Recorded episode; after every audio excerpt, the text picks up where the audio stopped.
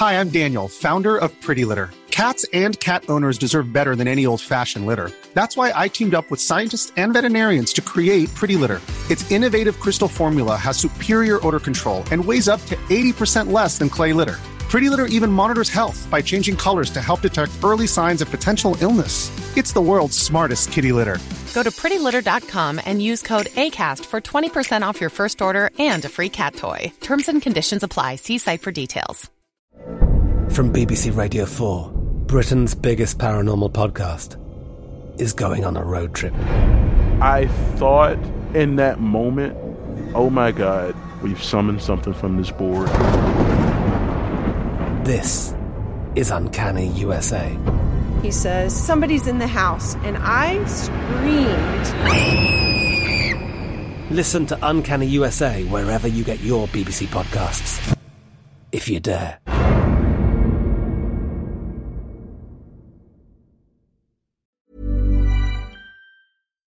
Hello everyone, welcome Dan Snow's History. We got the mighty, we got returning champion James Holland on the podcast. He's back. He's a TV presenter. He's a historian. He's a best-selling author. He's a pod, number one podcast host. I mean, he, he, runs a festival. I mean, Jeepers Creepers. The guy's a phenomenon. Uh, he's now written a new book about Sicily, the 1943 invasion, the first major incursion into the Axis, the core Axis countries of the Second World War. There you go. Anyway, enjoy this podcast with James Holland. It is today, if you're listening to this on the day this podcast is released, it's pretty much this is the last two days that you can order anything from the History Hit shop and it arrive in time for Christmas. Now, it is a source of considerable embarrassment to me that our Henry VIII kitchen apron has sold more units than the Dan Snow calendar 2021.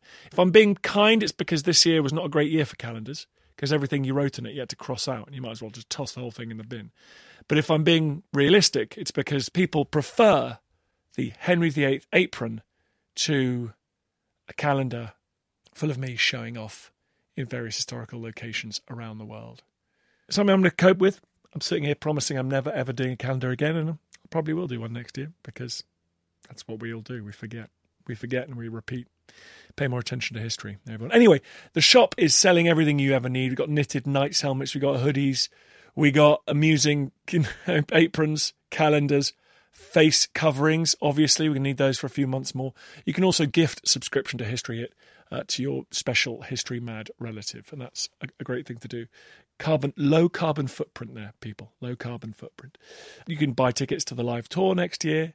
Uh, it's all all available. Uh, go and check it out. Historyhit.com slash shop.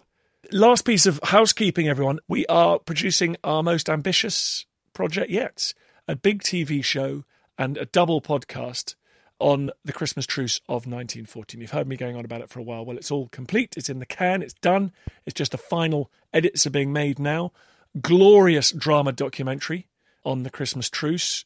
And historians, British, German historians, new sources, new letters, new diaries are all being broadcast on History Hit TV next week. You can get your subscription. You use the code POD1, POD1, and you go to History Hit TV. You get a month for free, and your second month for just one pound or euro or dollar, whatever you're paying in. Um, and we're going to have a big double podcast on the 20, uh, 23rd and 24th of December on the anniversary, ending up on the anniversary of that truce. So proud of this. So proud of it. Cannot wait for you all to see it. It's going to be awesome. In the meantime, everyone, here is James Holland.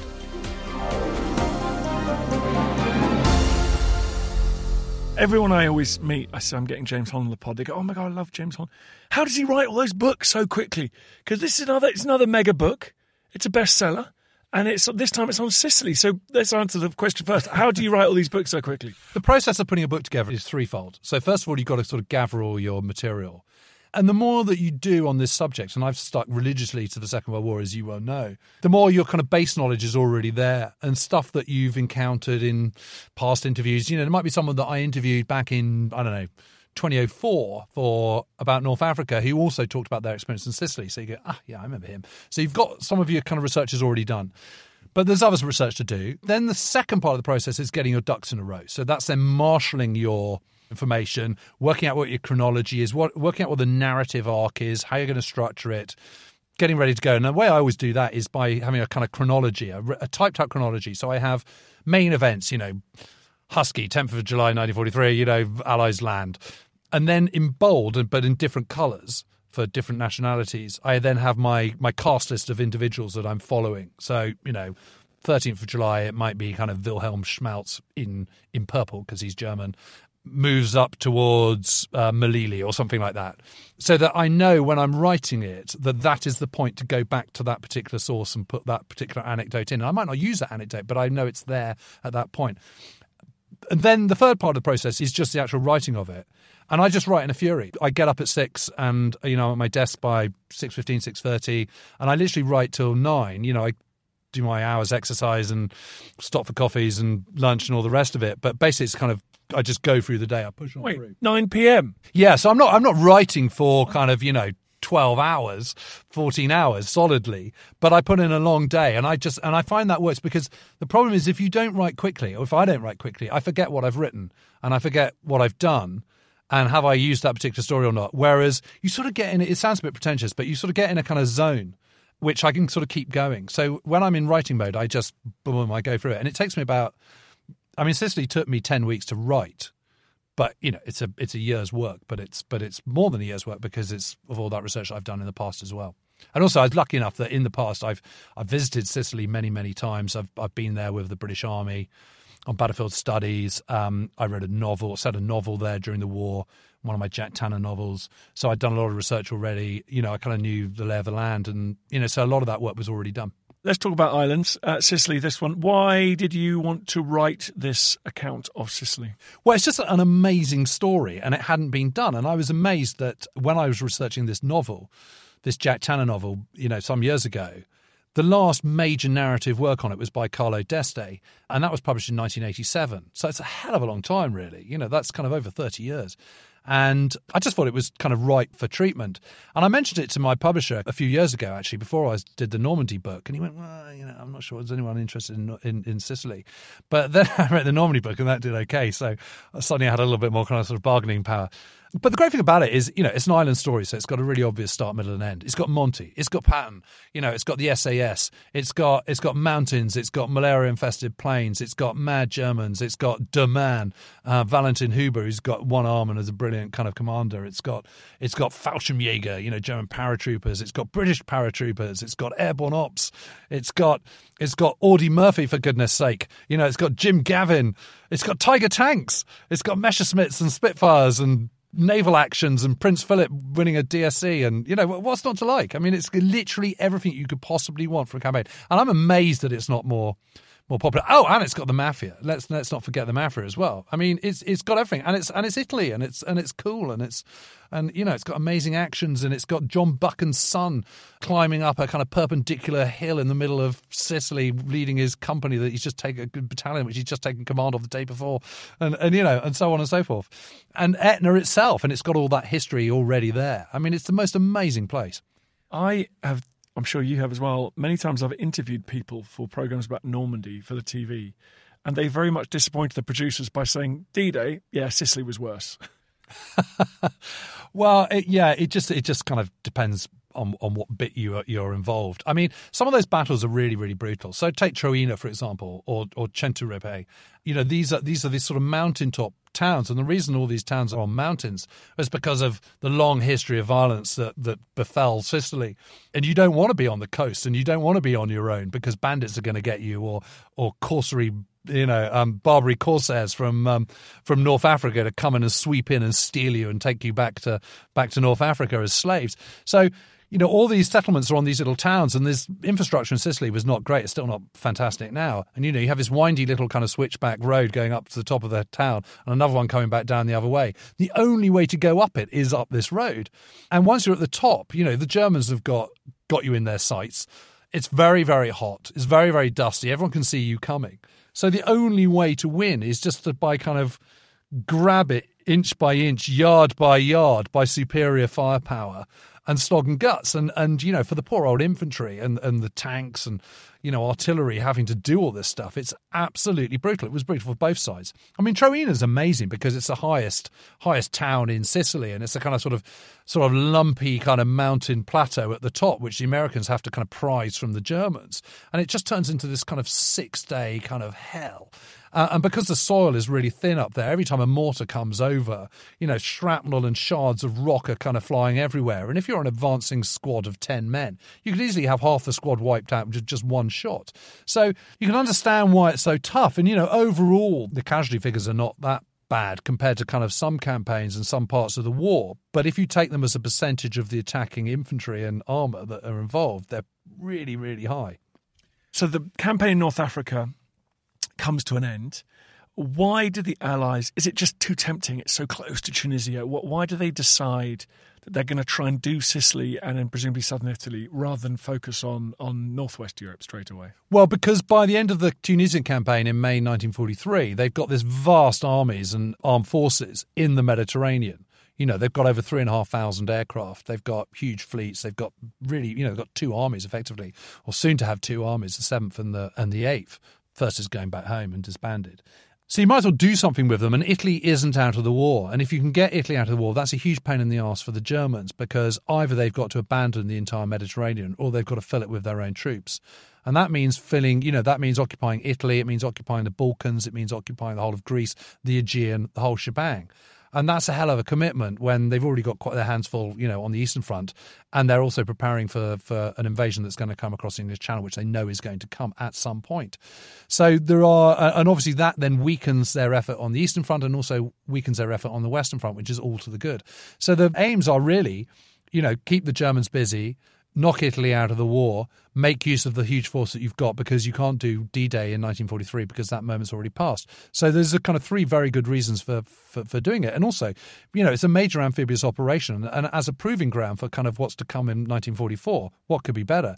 The sheer logistics of organizing such a major amphibious operation across the Mediterranean from one continent to another is this kind of stuff that just makes your head hurt. I mean, there's no GPS at this point. There's no email. There's no WhatsApp group to sort of say, you know, is everyone on board their LCT by eight tomorrow? Good on you, lads. I mean, there's none of that. You've got to do it all analog, and and it's incredible how successful it is. You're listening to History Hit with James Holland. We're talking about the invasion of Sicily. More coming up after this.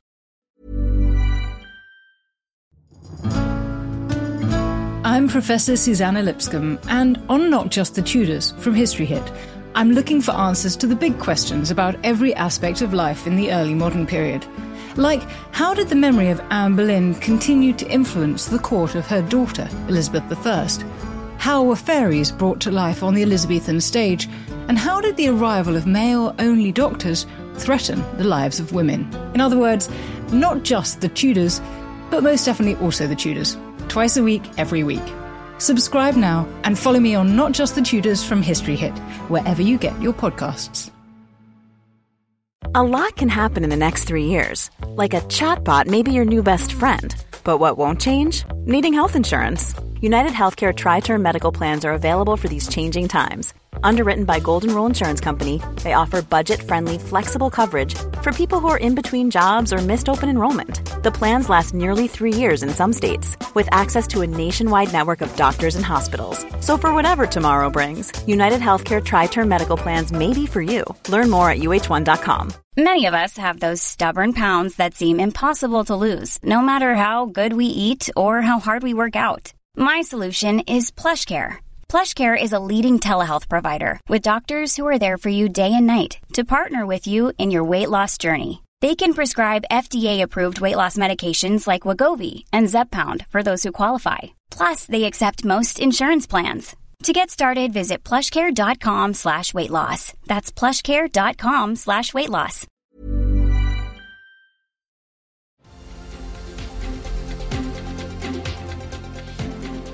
that the biggest legacy almost of Sicily, do you think? Yeah, I think it's the whole thing. I, I, think it's part of that evolution. And I think what you see by May 1943, suddenly, you know, they have this dark period in, in February where The Americans uh, and two corps, part of British First Army, get a bit of a kind of nose kicking at, at, at Kasserine Pass, and it's a real wake up for the Americans who realise actually, you know what, we've we've got a little bit of hard work to do here. You know, all the theory and training back in the US and and so on that doesn't really count for diddly squat. You know, we need to get some combat experience here, and we've got to kind of wise up.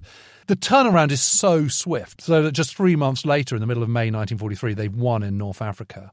And although on the ground it is the British who've taken the kind of lion's share of that and done the kind of hard yards, in terms of air power, it's kind of sort of even Stevens, possibly even in favour of slightly of the Americans by that stage.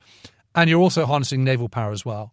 And it's General later Field Marshal Alexander who says, you know, modern warfare at around this time says modern warfare is a brotherhood of air, land, and sea. You know, the army, the navy, and the air force all have to work hand in hand. And he's absolutely right. What the Allies are doing, what the coalition of Britain and America is working out at this point, is how to kind of their way of war, which is different to the German way of war, it's different to the Soviet way of war, it's different to the Japanese way of war.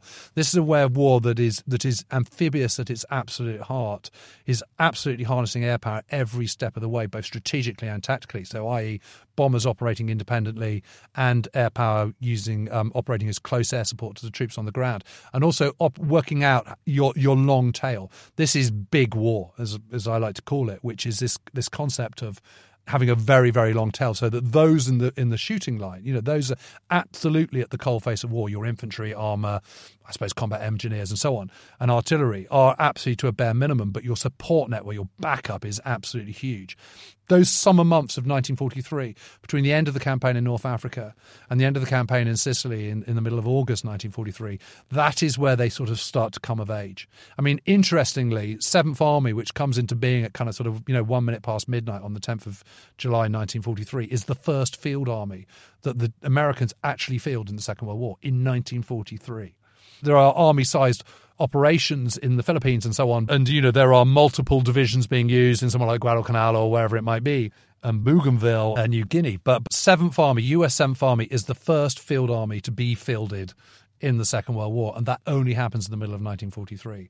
So this is a really, really key moment. And yes, huge lessons are learned, but but also it has other big strategic advantages. You've always been very outspoken on, on this issue of what was the German army pound for pound the best army there's ever been in history.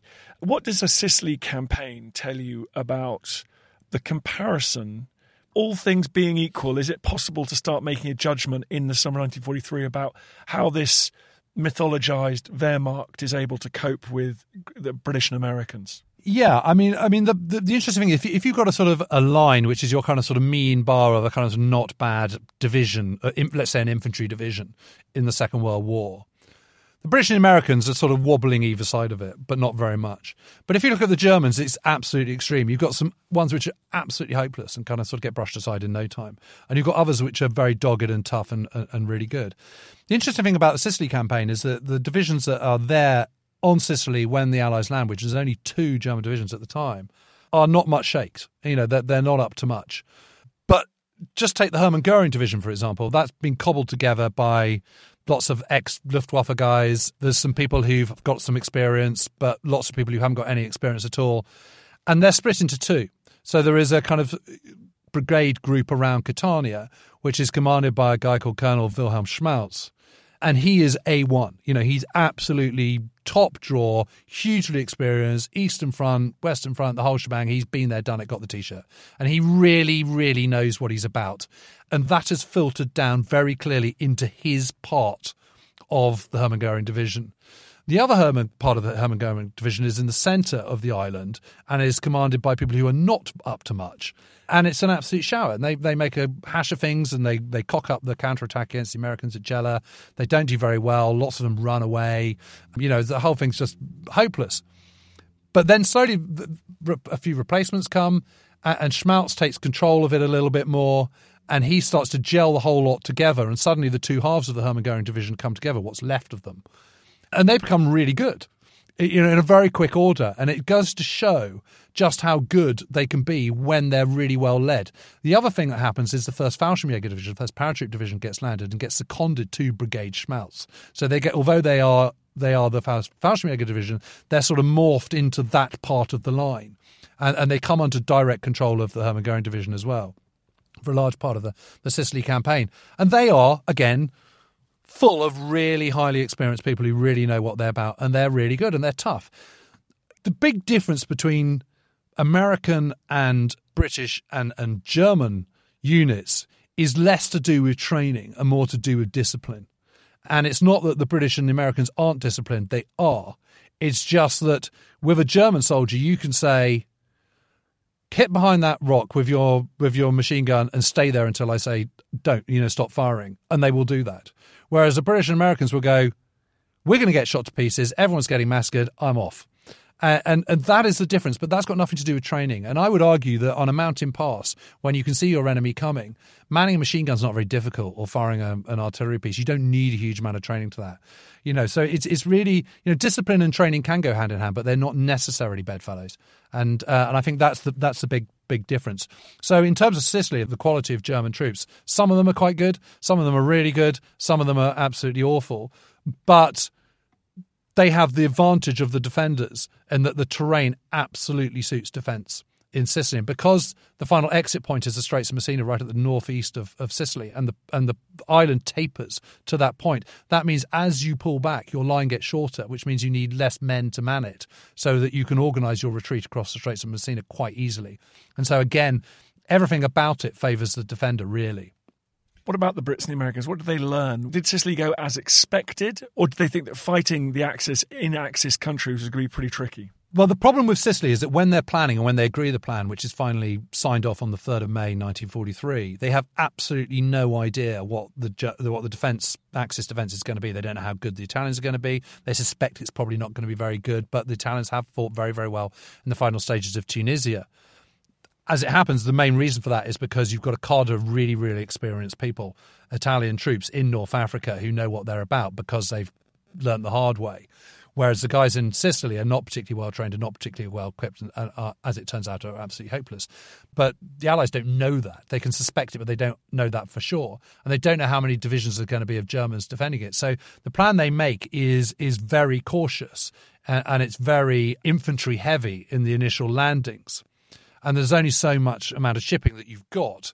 So having all those infantry landing, and actually it's more infantry are landed on D-Day on Sicily than D-Day in Normandy a year later, by the tune of about five thousand men, comes as a you know that comes with consequences, and that's motor transport because you've only got so many landing craft, and if you're filling up with infantry, you can't fill them up with trucks and tanks and carriers and all the rest of it. The Allies have always been criticised for being overly cautious. But if you're organising an amphibious invasion on that scale, the most, the single most important thing in all of it is that it doesn't fail. That trumps absolutely everything. Because the bottom line is, if you can get a bridgehead on your attacking island, you are going to win because you've got more numbers and you've got weight of material advantage. But the moment of real risk is in the actual landing itself, when you're vulnerable, where you're ferrying comparatively small numbers of men in the big scheme of things to, you know, comparatively small areas which might or might not be very well defended. You can't afford to take that risk. So the plan actually, I think, was a very good plan, was the sensible plan and the right plan. But the consequences of that were that to start off with, in those crucial first days where the Italians are being, you know, running to the hills and the Germans are off balance and then having to regain their balance militarily. The problem is that you've got too many infantry on board and not enough motor transport, and so you can't move quickly. And by the time you get to the key bits, the Germans have reorganised themselves, and so therefore it just turns into a slogging match, and that's got nothing to do with the quality of German uh, of, of, of British, Canadian, and American troops, and just everything to do with the circumstances in which they land in the first place.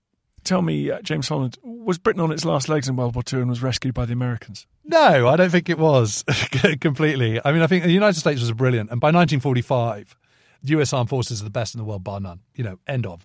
I would challenge anyone to challenge me on that.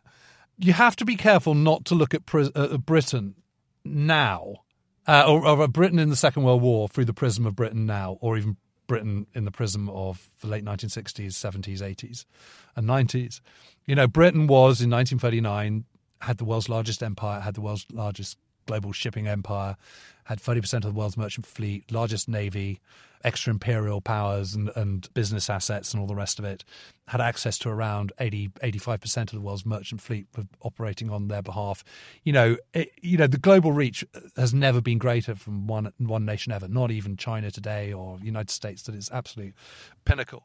So, you know, we had a lot of things in our favor. I think we definitely needed the help of the material help of the United States, and uh, the Far East would have been lost without the United States. I'm absolutely certain about that. The war was won a hell of a lot quicker with with America as well. But you know, we're doing we're talking about what ifs here. I mean, fortunately, the U.S. did come in. We had this amazing coalition. We worked incredibly closely together, even though we were never a formal alliance. And I think rather than kind of sort of thinking, you know, one one nation was better than the other, I think you've got to look at it as a sort of collaborative effort, really. What a beautiful thing. Well, this has been a collaborative effort. Yeah, well done, you. The book on Sicily is called Sicily 43 The First Allied Assault of Fortress Europe. I think that's the subtitle. That's a great title. And then your wonderful podcast with Al Murray is called We Have Ways of Making You Talk. It is, yeah. Yeah, yeah, yeah. And that, a lot of fun that is too. Yeah, not as much fun as it is talking to you, Dan. Well, thanks, man. But it looks like you're having fun. I got to say. yeah, it is. Dre- every, every, so often, I see guys like dressing up and doing insane things. Yeah, yeah, yeah. The the the thing that's uh, kind of I've been sucked into at the moment is bloody modelling. You know, so Al is uh, Al Murray is, is, is quite keen on this. He's a closet modeler, and in lockdown he's been doing a lot of it. And then he was sort of posting pictures on Twitter and stuff, and everyone's sort of going, "Well, I'd be doing a model too." And suddenly, you know, the challenge with the gauntlet was laid to have the Great British Kit Off. So I suddenly got sucked into this, and my God, it takes time. I mean, I haven't got time for this, Dan. I really, I really don't. To sort of fiddle around, kind of, you know, putting on kind of Zimmerit on a Panther tank. I just don't need to do that. no, because you've got to keep writing books, buddy. I've got to write um, books. Uh, thank you for coming on the pod. Oh, a pleasure, as always.